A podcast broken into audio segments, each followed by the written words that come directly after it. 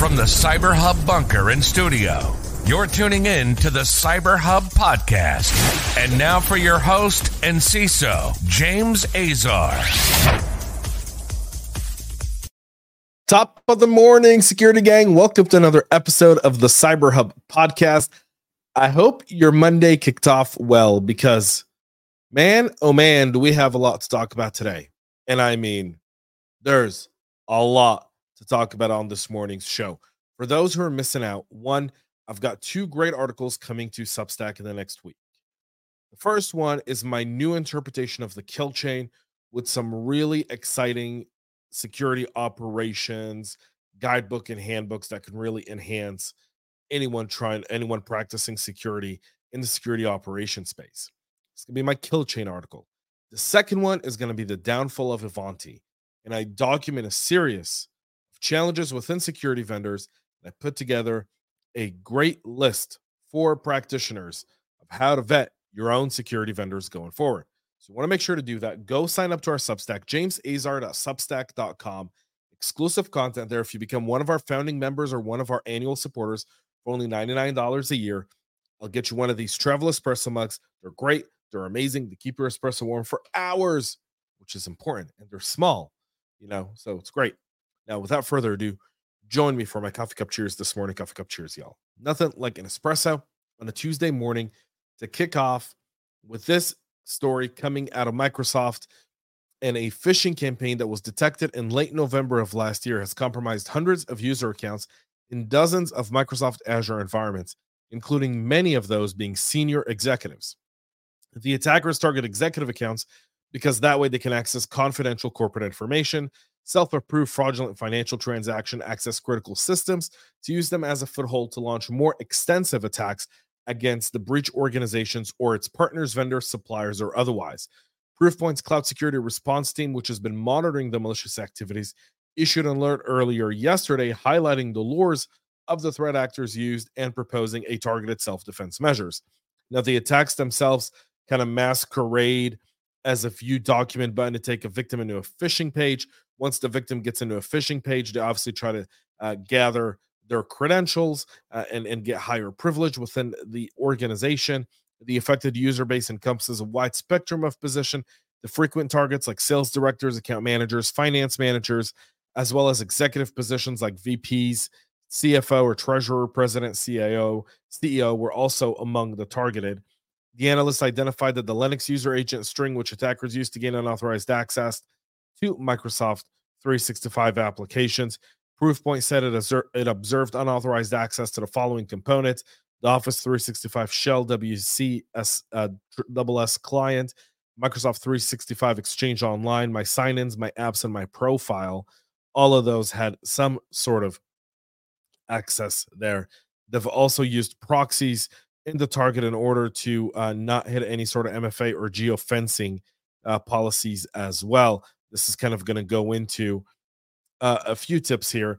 How to defend according to Proofpoint, monitor the use of specific user agent strings shared above in source domain and logs, immediately reset compromised passwords or hijacked accounts, use security tools to detect account takeover quickly, apply industry standard mitigations against phishing, brute forcing, or password spraying attacks, and implement policies for automatic threat response.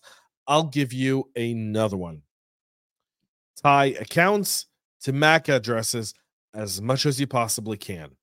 That's one thing you can't fake MAC address. Some Azure Active Directories and some tools allow you to do that. Do an AD join device. And if someone's coming from an outside an AD join device, at that point, you can essentially ensure that they get an MFA. You can set a policy to get an MFA, have them re enter their password, um, have them authenticate separately, a whole slew of things. that You can pop up that alert to your SOC team, and they can essentially get in touch with the person attempting that login in order to validate that specific login. AD joint devices reduces this risk significantly. It's a simple act, but it helps as well. There's that. CISA on Monday published their 2024 priorities for the Joint Defense, sorry, the Joint Cyber Defense Collaborative, which is an operational focused government and private collaboratives which has faced many recent criticisms. Uh, the priorities expand the breadth and depth of the partnership to tackle more challenging forward leaning cyber risks that could evolve in the future and not just specific immediate risks. This is Clayton Romans, the associate director at CISA, with the accompanying blog post. Let's take a look at that here. So, what are their top three priorities for 2024? Defend against APT operations. ODNI gave a threat assessment making it clear Iran, Russia, North Korea, and China all target our critical infrastructure. Last week, when I was at the Energy Transition Conference, I heard uh, uh, several CISOs uh, the many cyber panels there talk about their concern for China. I've also heard people from the national labs talk about their concern to China. So, defending against APT aligns with what we've heard from the White House, from CISA. The second uh, uh, goal for 2024 is raise the cybersecurity baselines. Many intrusions are preventable, meaning focus on the CIS top 20, focus on doing the basics and not the shiny tools. Get the shiny tools to reinforce weaker areas or areas where you can't really enforce strong tools because it becomes a business hindrance or you're unable to do so because of technological limitations. That's the kind of stuff they look for here. They're also talking a lot about election security, obviously, given that the presidential election is only but nine short months away. And additionally, the third and final goal for 2024 is anticipate emerging technology and risk. This has a lot to do with AI to critical infrastructure and OT networks, and so much more of that. CISA's released this JCDC kind of approach, and there's a roadmap to AI and artificial intelligence by CISA.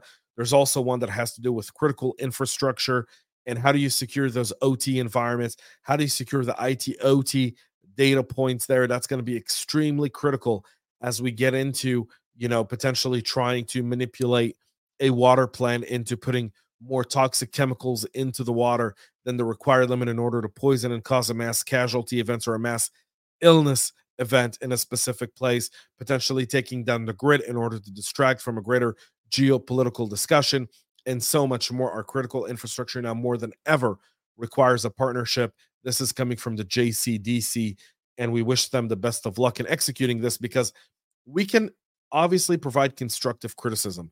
But at the end of the day, CISA's success in driving a cyber agenda across the federal government from the White House, from Anne Neuberger all the way down, hinges on our success as well, because we cannot fight the APTs without CISA and the federal government having our backs there as well. Ivanti, again, I keep saying this name for the last month. If I had a nickel, I'd have $10. but if I had a nickel for every time it was said on LinkedIn, I'd be a multimillionaire at this point. Hackers are exploiting now the server side request forgery, forgery vulnerability in the Ivanti Connect Secure Policy Secure and ZTA gateway to deploy a new a new DSLog backdoor on vulnerable devices. Uh, CVE 2024-21893 was disclosed as an actively exploited zero day on the 31st of January. Ivanti sharing security update and mitigation advice to that. The flaw impacted the SAML component of the mentioned products and did allow attackers to bypass authentication and access restricted resources on the gateways running versions 9.x and 22.x. The update fixed the problem. However, on February 5th, this is now an actively exploited vulnerability. The DS backdoor, according to Orange researchers, has been injected into the appliance's code base by issuing a SAML authentication request containing encoded commands. And so subsequent SAML requests showed attempts to secure write system file system permissions on the breach device detect modification to a legitimate login script and inject the backdoor in if the script indicating the modification is missing. All in all, you're seeing the discovery timeline here and the significance of this. Ivanti can't seem to get away from it. And I'll tell you something. Um, as yours truly here and, and and the article I'm working on on Substack, it's not looking good. Popular retail uh, VPN provider ExpressVPN, which if you've listened to any podcast ever, these guys are like there. Uh, disabled a split tunneling on its window client to prevent an issue where DNS requests were not properly directed to the servers. The issue, which was first introduced in May of 2022 in version 12.23.1 of ExpressVPN, resulted in a DNS request remaining unprotected in certain conditions, according to their announcement. Due to the bug, the requests were sent to a third party, typically the ISP, unless otherwise configured, which could determine the domain visited by the user, but not individual pages or other behavior. The bug impacted versions 12.23.1 through 12.72.0 of ExpressVPN for Windows if the split tunneling feature was used and the only allow selected apps to use the VPN mode was enabled. So all in all, um, um, there's this aspect here. And they've now said that the split tunneling is working with the latest version. So uh, definitely something worthwhile. Bank of America is warning customers of a data breach exposing their personal information after its service provider was hacked last year. The customer personal uh, identifiable information exposed in the breach includes affected individual names, addresses, social security numbers, dates of birth, and financial information, including account and credit card numbers, according to details shared with the Attorney General of Texas. They've yet to disclose how many customers were impacted by the breach. Infosys McCamish Systems IMS is the vendor who had its systems compromised. They've revealed to the Attorney General of Maine that 57,028 people had their data exposed into incident into the incident. Infosys and IMS parent company is a multinational IT consulting giant with over 300,000 employees in 56 countries.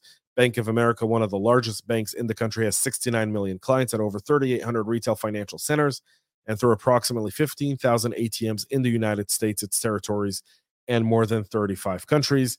The breach occurred on November 3rd of last year when IMS was impacted by a cyber security event, most likely a Lockbit ransomware attack due to the fact that Infosys was listed on the Lockbit website. So there's that as well. Uh, Bank of America has not provided more details as of yet, but we anticipate the 8K to be filed here shortly with the material breach information that they can disclose at this time. The FCC is updating the data breach reporting rules for telecommunication companies who now must report any data breaching impacting customer PII within 30 days as required by the data breach reporting requirements.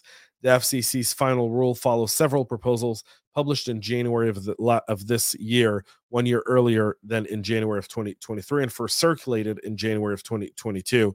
The updated data breach reporting rule aims to ensure that providers of telecoms, interconnected voice over IP protocol, and telecom relay services are held accountable in their obligation to safeguard sensitive customer information. You can read the whole uh, published document in the show notes. The link is there.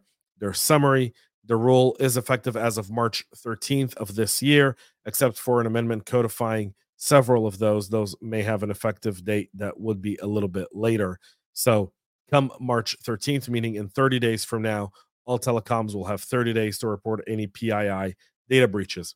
And finally, the funny news of the day. I figured the show needs a little bit of humor. And what better humor than the most useless organization on planet Earth, the United Nations, posed, poised to announce an investigation into North Korea sponsored cyber attacks against crypto companies that have brought North Korea about $3 billion to fund the country's illicit nuclear program.